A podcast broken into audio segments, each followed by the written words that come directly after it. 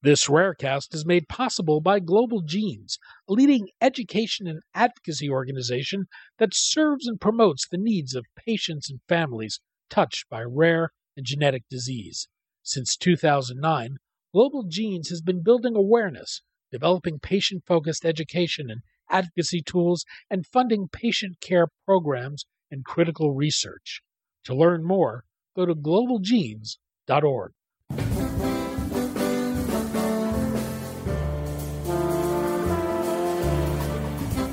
I'm Daniel Levine, and this is Rarecast.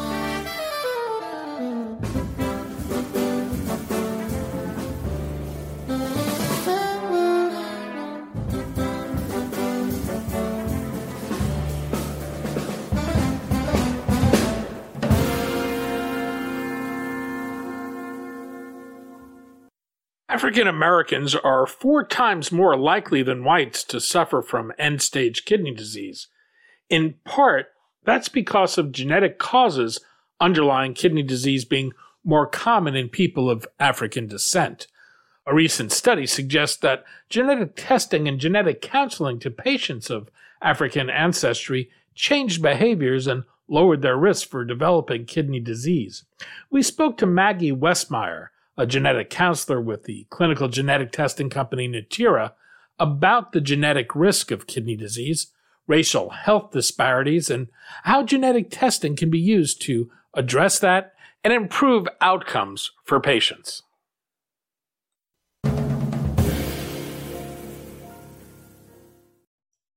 Maggie, thanks for joining us.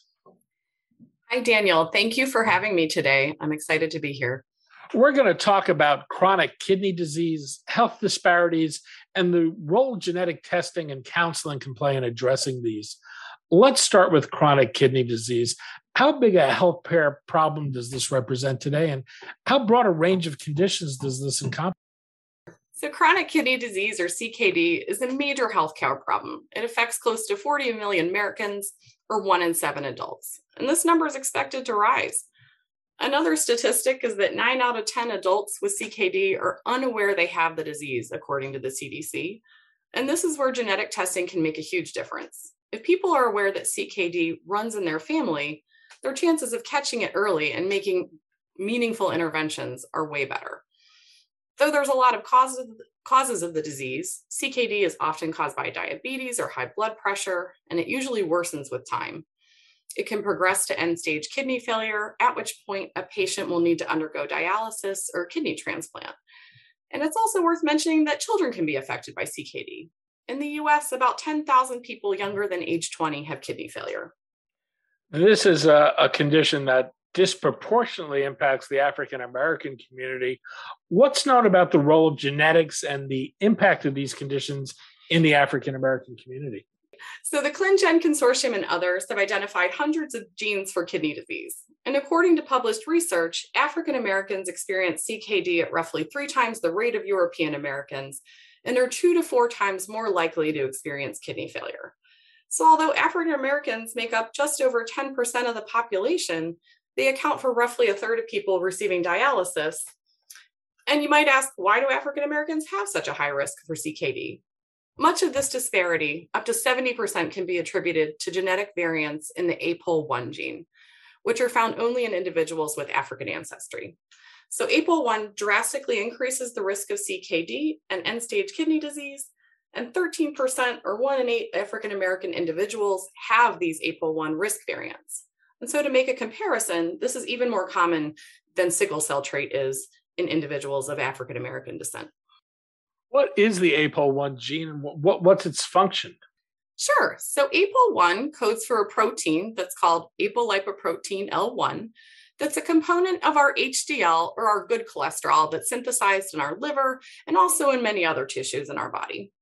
Everybody inherits two copies of the APOL1 gene, one from each biological parent, but there's two risk variants in APOL1 that are known to be associated with CKD. And these two genetic variants arose in humans in sub Saharan Africa several thousand years ago and then the frequency of these variants rose quickly in African populations because they confer enhanced protection against the trypanosomes that cause African sleeping sickness. So, because these risk variants arose after the out of Africa expansion that populated the rest of the world, the APOL1 kidney risk variants are observed in individuals with recent African ancestry. Do variants in the gene cause chronic kidney disease? There's surprisingly little consensus about the specific molecular mechanisms that drive APOL1 kidney disease, or really even what cell types are injured by APOL1. So, a leading hypothesis is that APOL1 risk variants create pores in the kidney cell membranes, similar to how APOL1 punches holes in those trypanosomes related to sleeping sickness. Other hypotheses include that risk variant overexpression in the body leads to mitochondrial dysfunction and injury. And so, what we really know here is that people with two high risk APOL1 variants have an increased lifetime risk for CKD and according to research, the lifetime risk of CKD in African Americans who have these two risk alleles is 15%, and the lifetime risk of kidney failure is 7.5%. So, of note, people that have these variants who have high blood pressure or untreated HIV, lupus, sickle cell anemia, or even COVID 19 infection have even greater risks of developing kidney disease. There's been growing recognition of health disparities tied to race What's known about the effects of these disparities on people with chronic kidney disease? Is there evidence that it takes longer for them to get a diagnosis, that the treatments they receive are different, or it takes longer to get treated, or are outcomes worse in some way because of that? Yes. So, yes, there are definitely health disparities in CKD that are tied to race and other factors. There's notable discrepancies in who develops CKD and who has more severe progression and outcomes. So, when we look at data from the National Kidney Foundation, African Americans represent 13% of the population, but make up 35% of those experiencing kidney failure. Um, research has also shown that the incidence of kidney failure is three and a half times higher for African Americans and one and a half times higher for Hispanics than for whites. And we even know that other ethnic groups have a higher prevalence of kidney disease than whites. We also know there's disparities in the quality of care, right? So, an individual who um, has higher quality of primary care or earlier referral to a nephrologist may have a better outcome. And we do see in minority populations, you know, lesser degrees of care um, and early referrals to specialists, and that affects outcomes. One example I can give is that dialysis centers that have more minority patients tend to be bigger and less likely to offer a convenience of a home therapy. Um, that could make a patient more likely to be compliant with their treatment. Uh, African Americans and other minorities also have higher rates of COVID 19 transmission and risk of health problems and death related to COVID. We've even found out more recently through some data that people with two APOL1 risk variants and COVID 19 infection have increased incidence of acute kidney disease. When we look at things like kidney transplant, African Americans and Hispanics are less likely to receive deceased or living donor transplants. And so, while we still have a lot to learn about how the APOL1 gene works, studies have shown a definite association between the APOL1 gene status of an individual and their progression to kidney failure. So while we can't solely attribute this kidney disease to APOL1, the lifetime risk of kidney failure in African Americans is 7.5%, excuse me, is 7.5% compared to a 2.1 lifetime percent. I screwed up that one. I'm going to go right back into it, Dan. So while not solely attributable to APOL1, the lifetime risk of kidney failure in the African American population is 7.5% compared to a 2.1% risk in whites not only is APOL1 a factor in the increasing incidence of kidney disease, it also impacts transplant considerations when we evaluate living donors of African ancestry. And really, we know that living donors are more valuable um, in, in kidney transplant because a kidney transplanted from a living donor lasts longer than one from a deceased donor. So, donor kidneys that have two APOL1 risk alleles are associated with lower survival of the transplant. We call that graft survival, regardless of the recipient's APOL1 genetics. Natera has developed what it calls its Renasight test. What does the test do? What how does it work? What is it what is it actually seeking to, to determine? Yes. So Renasight is our test that checks for variants in 385 different genes known to be associated with both common and rare forms of kidney disease that are genetic. So to date, we've performed over 20,000 tests, and we test for conditions that are commonly known in the kidney disease community, such as Alport syndrome or autosomal dominant polycystic kidney disease. And when we took a look at developing this panel, we wanted to do a good job. So we worked with general nephrologists, pediatric nephrologists, and transplant nephrologists to help develop the panel um, to be as thorough as we could be with the technology available today. And I really want to say that it's an exciting time uh, to be a genetic counselor um, and work in a company where our technology allows us to test for a large number of genes and give results to clinicians and patients in a short amount of time in a cost effective manner um, based on our NGS technologies available today used in the test. How does the test work? Does a, a physician send in a, a blood sample? And what kind of result does the physician get? Yeah. So Renasight uses that NGS sequencing, and we accept samples that are either blood or saliva. Um, and, and those samples can be even collected in individuals' homes and sent in. Uh, in the case of saliva samples, and then we go ahead and check in the lab for variants in those 385 genes to check for genetic forms of CKD. And we can detect both single nucleotide variants, meaning individual changes in a given gene, and in addition, we can detect deletions and duplications, which are chunks of extra or missing pieces of DNA in a gene or genes uh, that cause kidney disease. And so the laboratory also uses confirmatory testing and goes on to do expert curation of any variant that's detected with the test in order to ensure accurate results. One thing to note is that in our first publication of 1,000 cases uh, done in Renasight, we found that about 21% of people had a positive result, but what was really interesting was to see the number of people that had more than one positive test result, meaning they had more than one gene finding. Um, among those that had multiple positive results, many had both APOL1 risk variants and a variant found in a second gene. How actionable is that information? What would a physician do once he gets back the results and, and is informed that this patient has this mutation? Sure. So we know that there are a number of things someone can do once they have a positive test result. An individual can take advantage of targeted therapies, they can enroll in clinical trials. We test for genetic conditions that cause kidney disease, as well as syndromes that are associated with kidney disease as a feature and can have extrarenal manifestations. So, those are important findings as well in the test and mean that the patient needs to be referred for additional medical workup when a syndrome is identified also really importantly is that genetic testing allows for other family members to be tested once an individual in the family with the disease is identified with a specific genetic variant or variants that allows them to then check if they're going to if they do have the disease or if they're going to develop the disease in their lifetime. And what's been done to validate the test? What's known about its accuracy?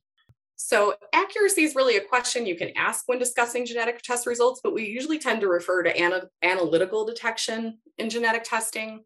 So, we know that with NGS, variants have a greater than 99% of chance of being detected if present, right? It means that if the variant's present in a sample, we will find it given the methods that we use and we'll report it. What's really important, I think, to ask about the laboratory that you're working with when you're doing a genetic test is what additional sorts of things are they doing to provide accuracy in their results? And i can tell you a little bit about you know our pkd1 analysis for example. Um, the pkd1 gene is a really tricky gene because it has a pseudogene of very similar sequence that can confuse the ngs analysis. And our lab has worked to optimize variant detection through uh, optimization of our bioinformatic analyses to overcome those technical limitations. And again, make sure that if we detect a PKD1 variant, that it's actually in the PKD1 gene and not in the pseudogene, and then report it accurately. When should a doctor order such a test, and, and when should a patient ask about that? Do, do, they consider things like family history, or are they waiting for a, a patient to become symptomatic? Oh, absolutely. We we are aware of a variety of risk factors or scenarios that make sense to think genetic. Um, so these include things like having an early age and onset of kidney disease, having a clinical diagnosis um, in an individual that's based on their symptoms that suggests they have a certain con- genetic condition and could benefit from testing. Uh, particularly if someone has a syndrome that has kidney findings and other findings, that's suggestive of a genetic condition. Family history is very important. Um, and even things that you might not think about, like rapid progression of disease or atypical presentation of a particular kidney disease, are risk factors for a genetic condition. If someone has a known variant, does it mean they'll develop chronic kidney disease, or are the variants just associated with a higher incidence of a disease and they should consider things like monitoring and lifestyle changes? It's a great question, and, and we get asked this all the time as well. Um, so, to answer it, it's important to understand a few things about genotype phenotype correlations. And genotype phenotype correlations means the relationship between the variants detected on the test and the clinical findings that a person has. And there's various factors that can influence that relationship. And they you know, can affect things like the age at onset, age at onset that someone will develop symptoms of their kidney disease, or even the degree of severity of their symptoms. So, generally, aside from APOL1, positive Renasight genetic test results are diagnostic. And that really means that someone who has a positive test result that identifies a variant in them means they're expected to have the condition. And when it comes to families, it's also important to think about if an at risk family member has that test before they're symptomatic and has a positive result, we expect that they develop that condition in their lifetime. Is there an example of a case you could point to to illustrate how this works and, and how it's impacted a, a patient? So, as an example, I'd like to share a case story about the use of Renasight to test a man who had kidney disease in his late 70s. He had kidney failure late in life that was really thought to be secondary to diabetes and hypertension. And he actually underwent a kidney transplant where his adult child was a donor. And this family really had no known history of CKD or genetic conditions after this individual had transplant, his nephrologist was surprised to see that the creatinine remained elevated. And they went ahead and pursued a biopsy of the transplanted kidney and also ordered Renasight at the same time.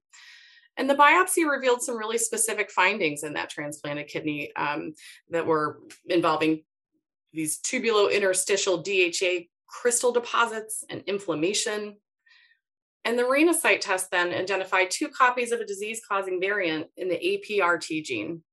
And this is for a condition called adenine phosphoribosyl transferase deficiency. That condition is a rare autosomal recessive disorder with prevalence of about 1 in 50,000 to 1 in 100,000 people.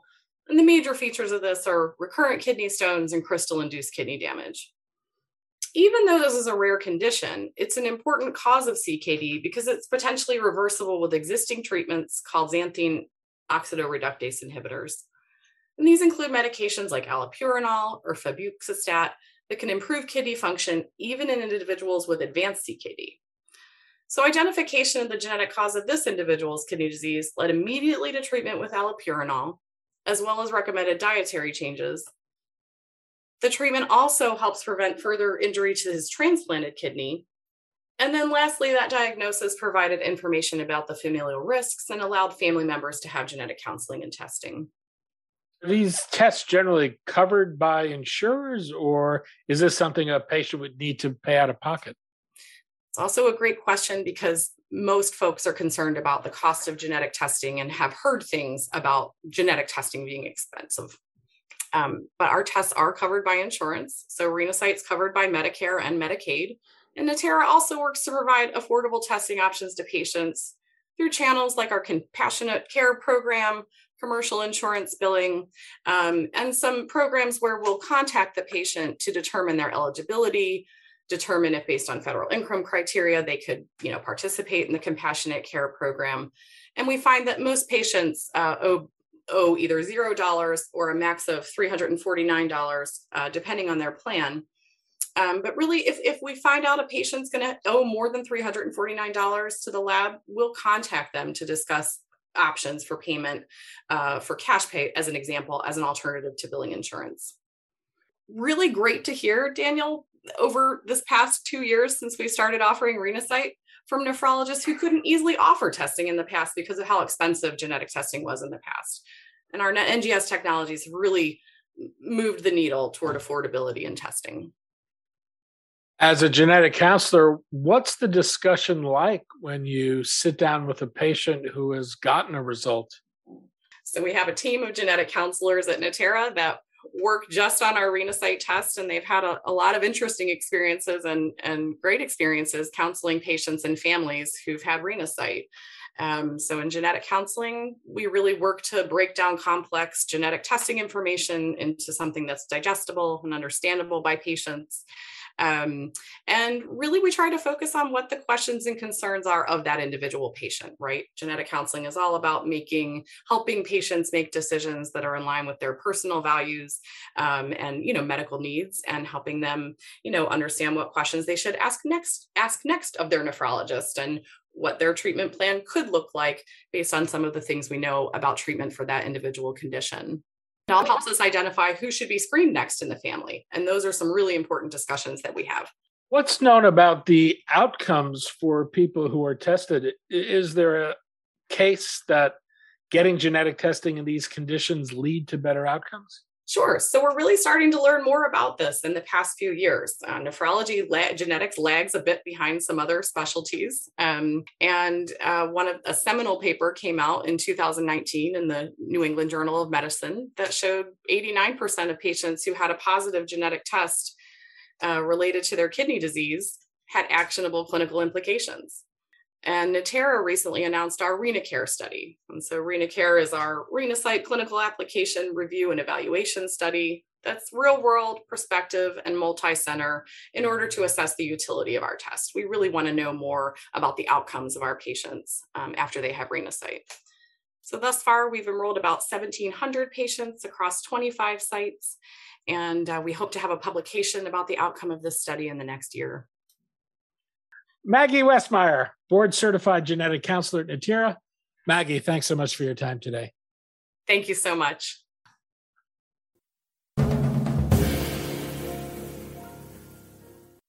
Thanks for listening. For more information about rare disease and to connect to the rare disease community, go to globalgenes.org. To keep up on the latest news and trends affecting the rare disease community, be sure to visit raredaily.org. You can subscribe to the Rarecast RSS feed through raredaily.org or through SoundCloud, iTunes, Stitcher, or your preferred podcast manager. The Rarecast is produced for Global Genes by the Levine Media Group. You can also find our podcast, The Bio Report, on these popular podcast sites. Our theme music is composed by Jonah Levine and performed by the Jonah Levine Collective. We'd love to hear from you. Drop us a note at danny at levinemediagroup.com.